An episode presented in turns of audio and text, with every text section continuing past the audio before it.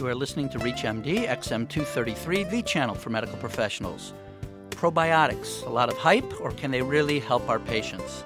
Welcome to the Clinicians Roundtable. I'm Dr. Lee Friedman, your host, and with me today is Dr. Lynn McFarland, Affiliate Associate Professor at the University of Washington and member of the VA Puget Sound Healthcare System in Seattle, Washington. Thank you for being with us, Dr. McFarland. You're welcome. Glad to be here. Tell us a little bit about other uses of probiotics other than diarrhea. We hear about them a lot for diarrhea, but where else might we see them helping our patients? One of the surprising things I think I found over the past 20 years researching probiotics was the fact that probiotics are effective in things that are, are outside of the GI tract. We're quite knowledgeable in knowing that how probiotics can help GI infections with that cause diarrhea, but it's surprising that we've also found it's also very effective in other fields. One field has been in the field of allergies children that have eczema or atopic dermatitis have been shown to be quite benefited in the, the use of probiotics. So these are basically children, or what's interestingly, even mothers who are breastfeeding. And the mothers take the probiotics, and the effect seems to be passed through the mother's milk into the child, and it actually persists over over two years. So the child is protected from eczema, and these were all uh, placebo controlled randomized double blinded studies. so the mothers and the babies of course didn't know what they were taking so it's interesting to see your probiotics not only help protect the colonization of pathogens, but also seem to have an effect with your immune system. That's it. Is there any postulated mechanism for that? Because that's fascinating. There are a lot of immunologists who are working with microbiologists to come up with the different systems, and what we find is that the gut flora is one area which actually stimulates the immune system. And so there's a whole gut associated immune system that is triggered by things that you absorb into your intestines through your intestines, and these antibiotics and antigens get distributed throughout your body and can actually help combat allergies, things like asthma or atopic dermatitis, and kind of help regulate your immune system. That's one mechanism also of how we think it's effective in inflammatory bowel disease. Mostly in children with the allergies, or have, have there been any studies with adults? For atopic dermatitis, it's all been in children. There have been a couple of studies in asthma with using adults, and they have found that it's been protective for adults that have asthma. Can you tell us a little how it has been used with inflammatory bowel disease? There have, yes, there have been 26 randomized controlled trials for inflammatory bowel disease. That's sort of tough because either inflammatory bowel disease is made up of patients that have either Crohn's disease or ulcerative colitis and it has not been as effective as other forms. In fact, most of them have been negative, but where it has shown extreme good success has been in the cases where you have pouchitis. And people that have ulcerative colitis often it's so severe they have to cut out part of the colon or even remove the colon itself and you end up with sort of a, a fake colon and they make a pouch out of part of the intestine so they take a loop. The problem is is that you get bacterial overgrowth and you develop what's called pouchitis and you can't absorb nutrients. Probiotics have been extremely successful in helping normalize bacterial flora in these sort of artificial pouches that become your new intestines. And that's very promising because people are very sick when they have to get the pouchitis surgery and this helps them recover and live a, a, long and healthy life. That makes beautiful sense to, to think about how that would work, and what a wonderful thing to be able to help in that difficult situation. So, allergies, atopic dermatitis, a little asthma, inflammatory bowel.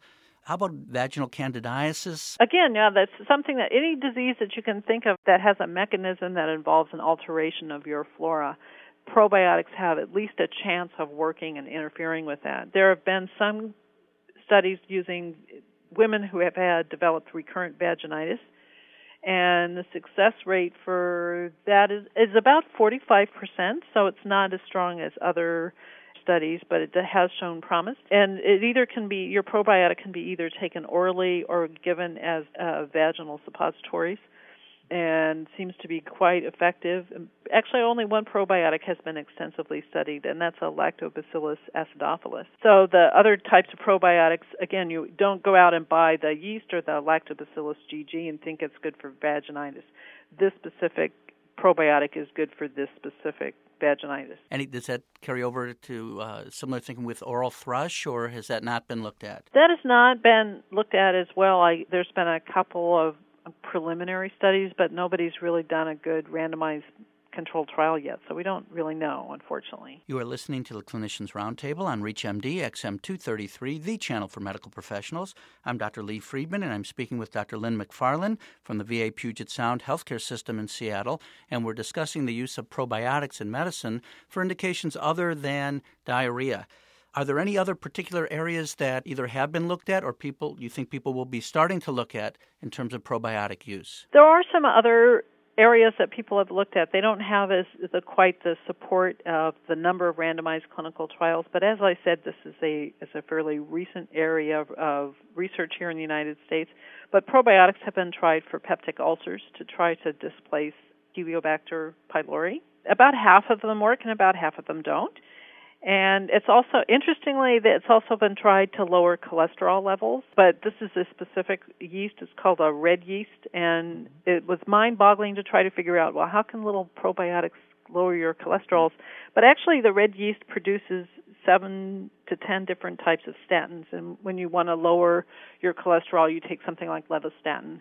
It's actually the red yeast produces, and lovastatin is one of the 10 statins that it produces naturally. So it's the natural source of something that we are typically used to buying as a prescription drug. Very interesting. And I imagine since it has that statin mechanism, do you want to watch for liver and, and muscle side effects? Right.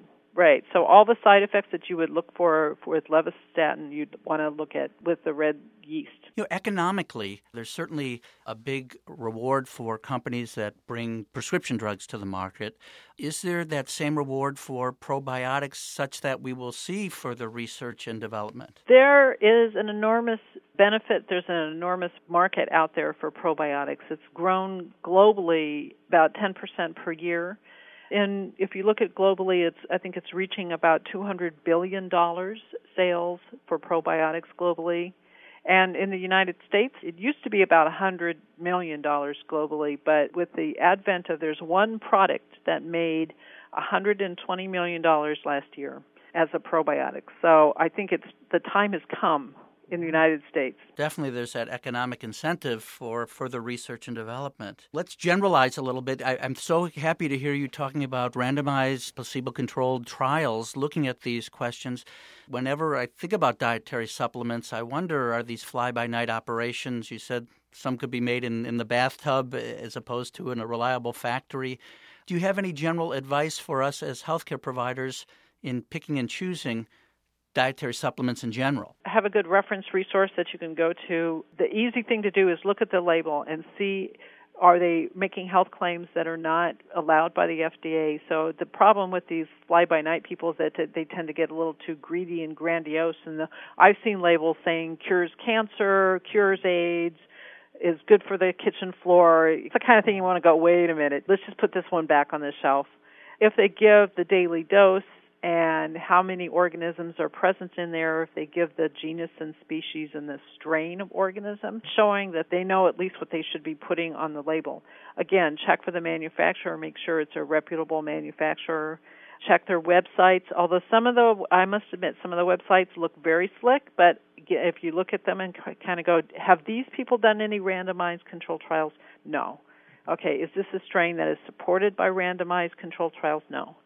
So only select probiotics that are supported by randomized controlled trials. You are listening to the Clinicians Roundtable on ReachMD XM233, the channel for medical professionals. I'm Dr. Lee Friedman, and I'm speaking with Dr. Lynn McFarland from the VA Puget Sound Healthcare System in Seattle, and we're discussing the use of probiotics in medicine for indications other than diarrhea. And Dr. McFarland, is there a consensus in particular conditions in terms of dose and duration of treatment, the way we would see with an antibiotic or any other prescription drug? Or are there uh, various regimens that are competing uh, and, and there's no consensus? It's tough because the doses have varied widely, but if you look at all the studies and you look at meta analyses, which take all these different clinical trials and try to make up a, a global statement, we find that there is a dose effect where if you need to take at least 10 to the 10th per day. If you take lower than that, that's just not enough because most of the probiotics die on the way into your intestines. So by the time if you take 10 to the 10th orally, about 10 to the 7th may survive in the gut and you so you need a high level in your gut to actually work. And the duration varies upon whether or not you're taking it for an acute disease versus a chronic disease. Again, like if you were taking it for traveler's diarrhea, you'd want to start it a couple of days before your trip, take it during the trip, and a couple of days afterwards. If you're taking it with a broad spectrum antibiotics, you'd want to take it as soon as you can when you start the antibiotic and take it at least for two months because it takes about eight weeks for your normal flora to recover. Any particular cautions that you would give to people, to healthcare professionals, in terms of advising the use of these probiotics? Immunocompromised patients, diabetics, are there other things we have to be careful of? Again, consider for immunocompromised patients to at least be considered to remember to look for maybe fungemia or bacteremia. At least monitor if they have a fever of unknown origin. You want to make sure that the probiotic is not in the blood. But again, that's very rare. A wide variety of people have taken the probiotics that have had other kind of comorbidities like heart conditions and diabetic patients, and that seems to be fine. In fact, we patients that have had AIDS survive quite well, and helps it helps their diarrhea some of the probiotics. And it's been given to children, it's been given to children in underdeveloped countries who are very ill, it's been given to elderly people, it's been given to housewives. The nice thing is that most for the most part people tolerate it quite well. But remember drug interactions, if you're giving a antibiotic, you don't want to give it the same type of probiotic that's going to be affected by the antibiotic Again, none of these have been tested in pregnant women except for the probiotics that have been given to the new mothers who were breastfeeding, and they they had no problems. So um, I'm not concerned about the pregnancy problem, but it's just not been studied in clinical trials. Well, probiotics seem to be a very exciting area for use in different types of diarrhea. We heard about vaginitis, uh, eczema, atopic dermatitis, inflammatory bowel. You just have to be very careful with them. And let me put in a a word again about resource that might be helpful for healthcare professionals The Power of Probiotics, written by Gary Elmer and Dr. Lynn McFarland, who we've been speaking with. Might be something good to have in your office. I want to thank Dr. McFarland as we have been discussing probiotics. I'm Dr. Lee Friedman, and you've been listening to the Clinicians Roundtable on ReachMD XM233, the channel for medical professionals. For comments and questions, send your email to xm at reachmd.com. Thank you for listening.